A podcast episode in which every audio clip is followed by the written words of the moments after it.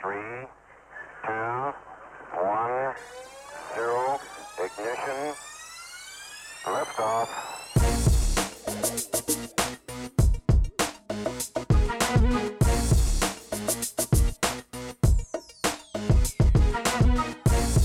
This last week has been pretty exciting for us in a lot of ways. A week ago exactly, we were in Colwich at Colwich Elementary where they are doing redesign. They're not talking about it, they're actually doing it. They had all of the teachers working together. Yeah, um, Katie Perez from here at ESSDACK was over there leading them through exercises and the whole redesign process. A lot of teachers excited about it over there. Um, one of them, who hopefully we'll get to go see, is actually kind of already stepping ahead. It looked like in her class, she had a really cool classroom. Hopefully, we'll get to go over there, do a destination adventure with her.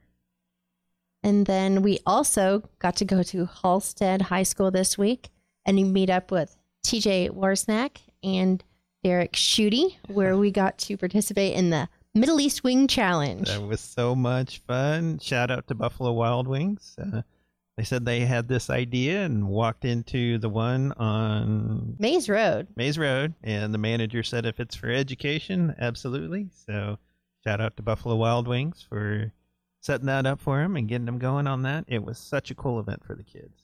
Just wait and see. We have video footage to showcase. Yep. When we do that feature on Destination Adventure. Yep. So that's just a few things we've been up to.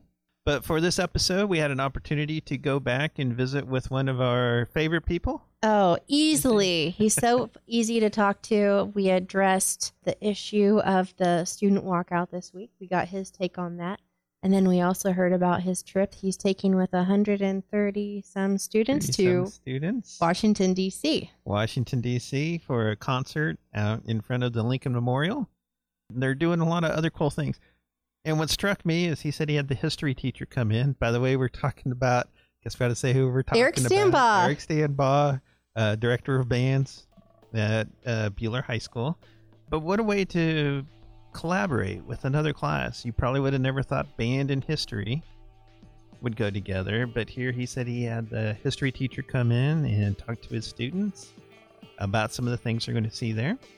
And I think that's just an awesome way to show where education is headed and how you might not think about it, but you can collaborate with another teacher.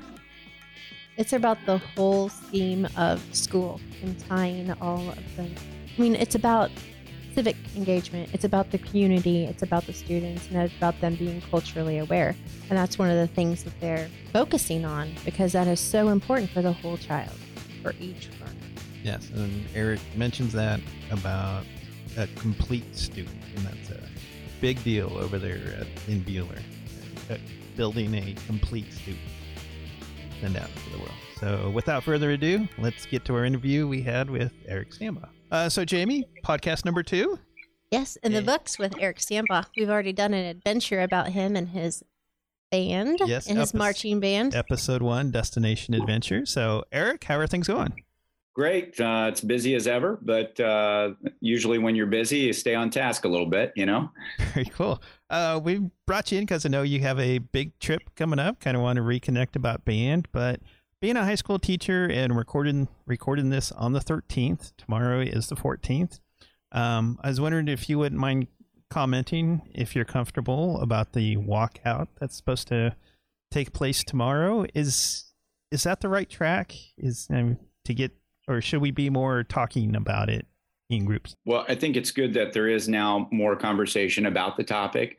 I, I know that the concern is um, with kids, uh, you know, everybody's entitled to their opinion. No opinion is right or wrong. I think, you know, the kids do have the right to uh, to voice their opinion and embrace their opinion with however they want to do that. With that said, I think sometimes when when we when we strongly suggest our, our views by walking out it kind of eliminates solving the problem. Um, I think kids can uh, do it in another fashion, like embracing kids that they normally don't talk to. Go interact with somebody that's out of the norm, and you might um, create a situation in which you have made that kid's day that once was had bad thoughts or maybe had some ill will to people. And it all it takes is one person to make a positive impact on a kid to directly change a path of, of, of destructive behaviors. Um, at the same time Buhler's got a good thing going on here. They're giving kids the opportunity at 10 o'clock tomorrow um, to take 20 minutes out of their day to go in the auditorium, and whether that is um, to silently sit and, and think about the travesty that happened in Florida, or if that is to uh, pray, um, they can do that. So I was pleased that our, our administration and our, our school was open to that idea versus maybe kids possibly you know doing the other but um, i think when kids get involved more people listen um, I mean, of course, with our kids, is we uh, we come with a very um, we live in a society where um, kids are behind their phones more often than ever. And then what we tell our kids is to hush, don't say anything when they do talk and when they do are, are passionate about something. So I, I, think it's a step in the right direction. Um, I hope this can can be solved not only at uh, district but state as well as you know worldwide. I, I, I, question why there are more shootings than ever, but at the same time, I, I don't think it's necessarily a gun issue. I also think it's a it's a mental health thing. It's also a, a matter of people treating each other with the utmost respect and living by the golden rule and and admiring what everybody does instead of downgrading what people do. Wow, I think that answer shows why yes. why your band is is where it is today when you go to contests and everything. Wow, that was great. Yes, and say you you give the students the respect that they need and deserve. Yeah. Okay. Absolutely. I mean, kids are kids are young adults. Um, uh, we don't give them as much credit as they sometimes deserve. They're incredibly intelligent individuals that are our future. So the minute we treat them like a, a person in good standing, the minute they're going to return into their favor right back. Wow. Nice. Okay. So thanks for answering that for us. Sure, no problem. Um, back to band.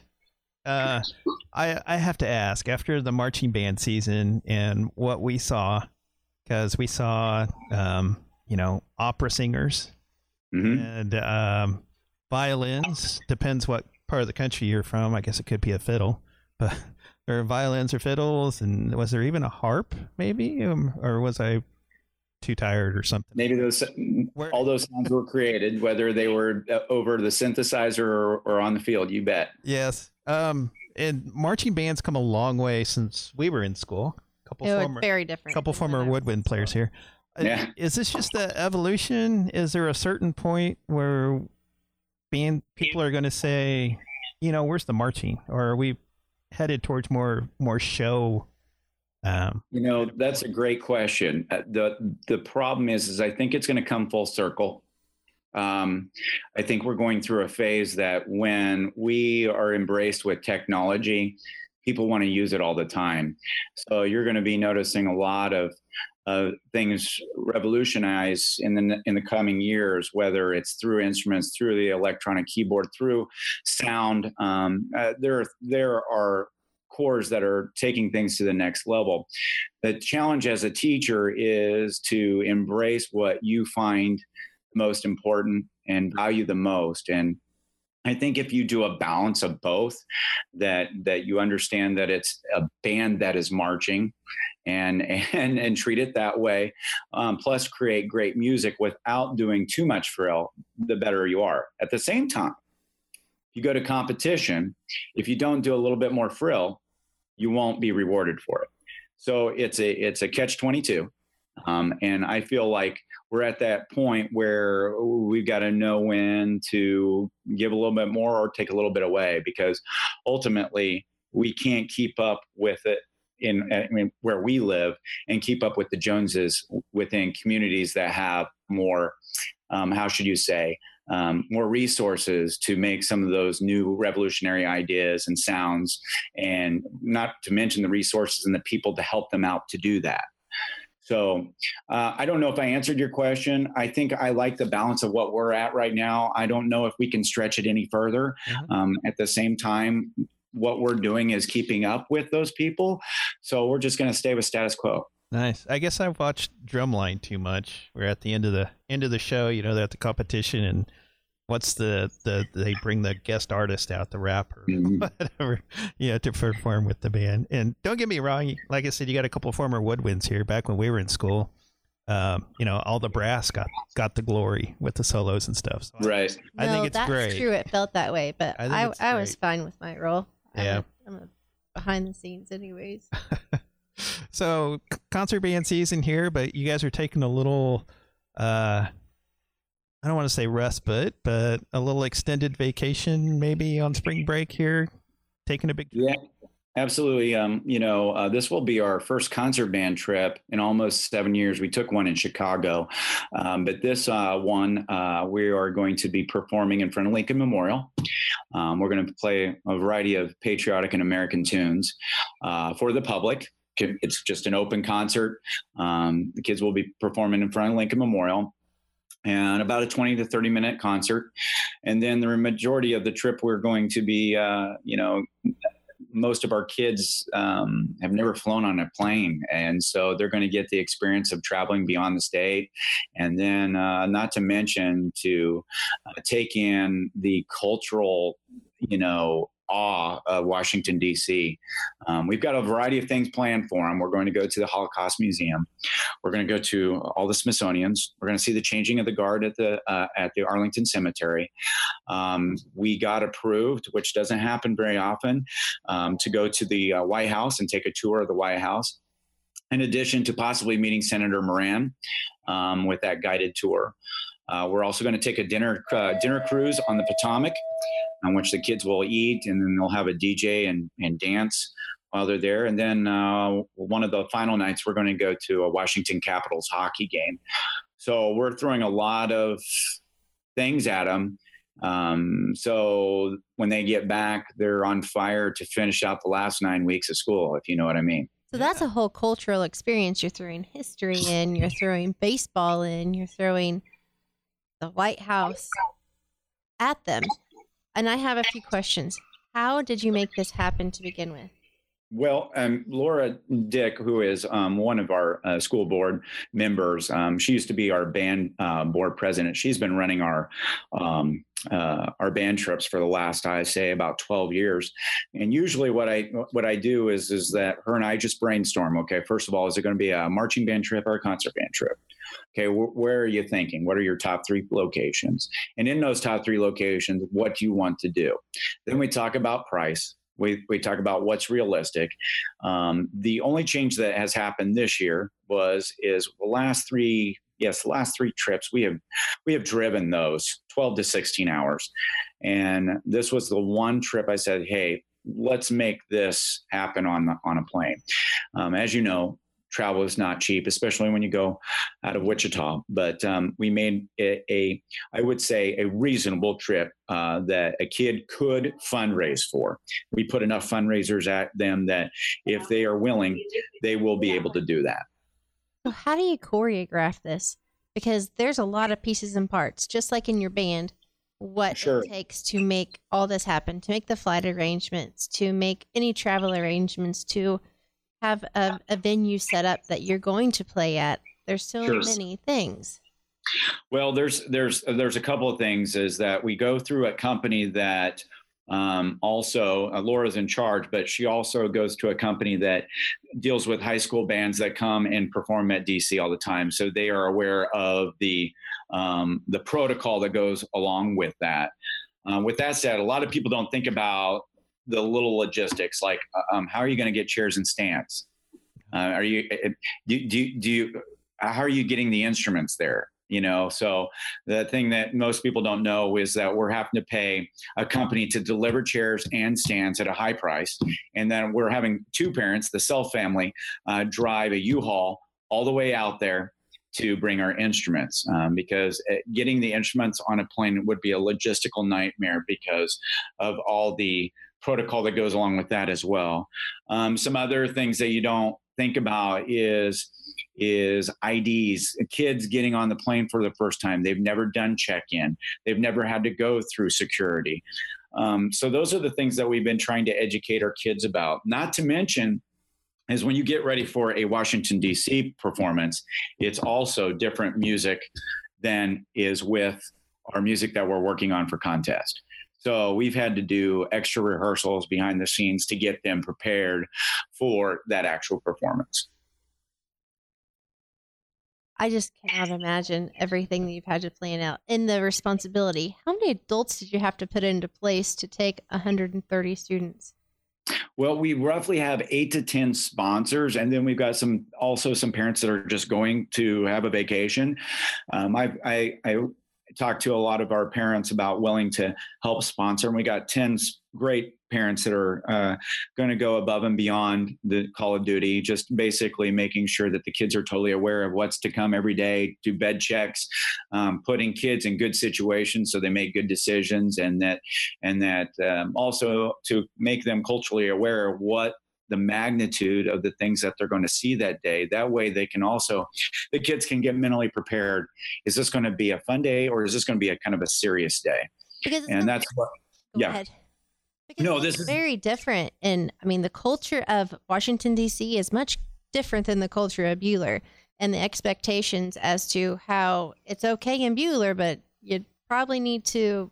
yeah don't wander from the pack and and more importantly don't necessarily um, voice your opinions too loud. Uh, we've talked about um, with kids no matter what what your thoughts and beliefs are there are people watching and uh, there is no room for error um, when you go to these places especially the white house.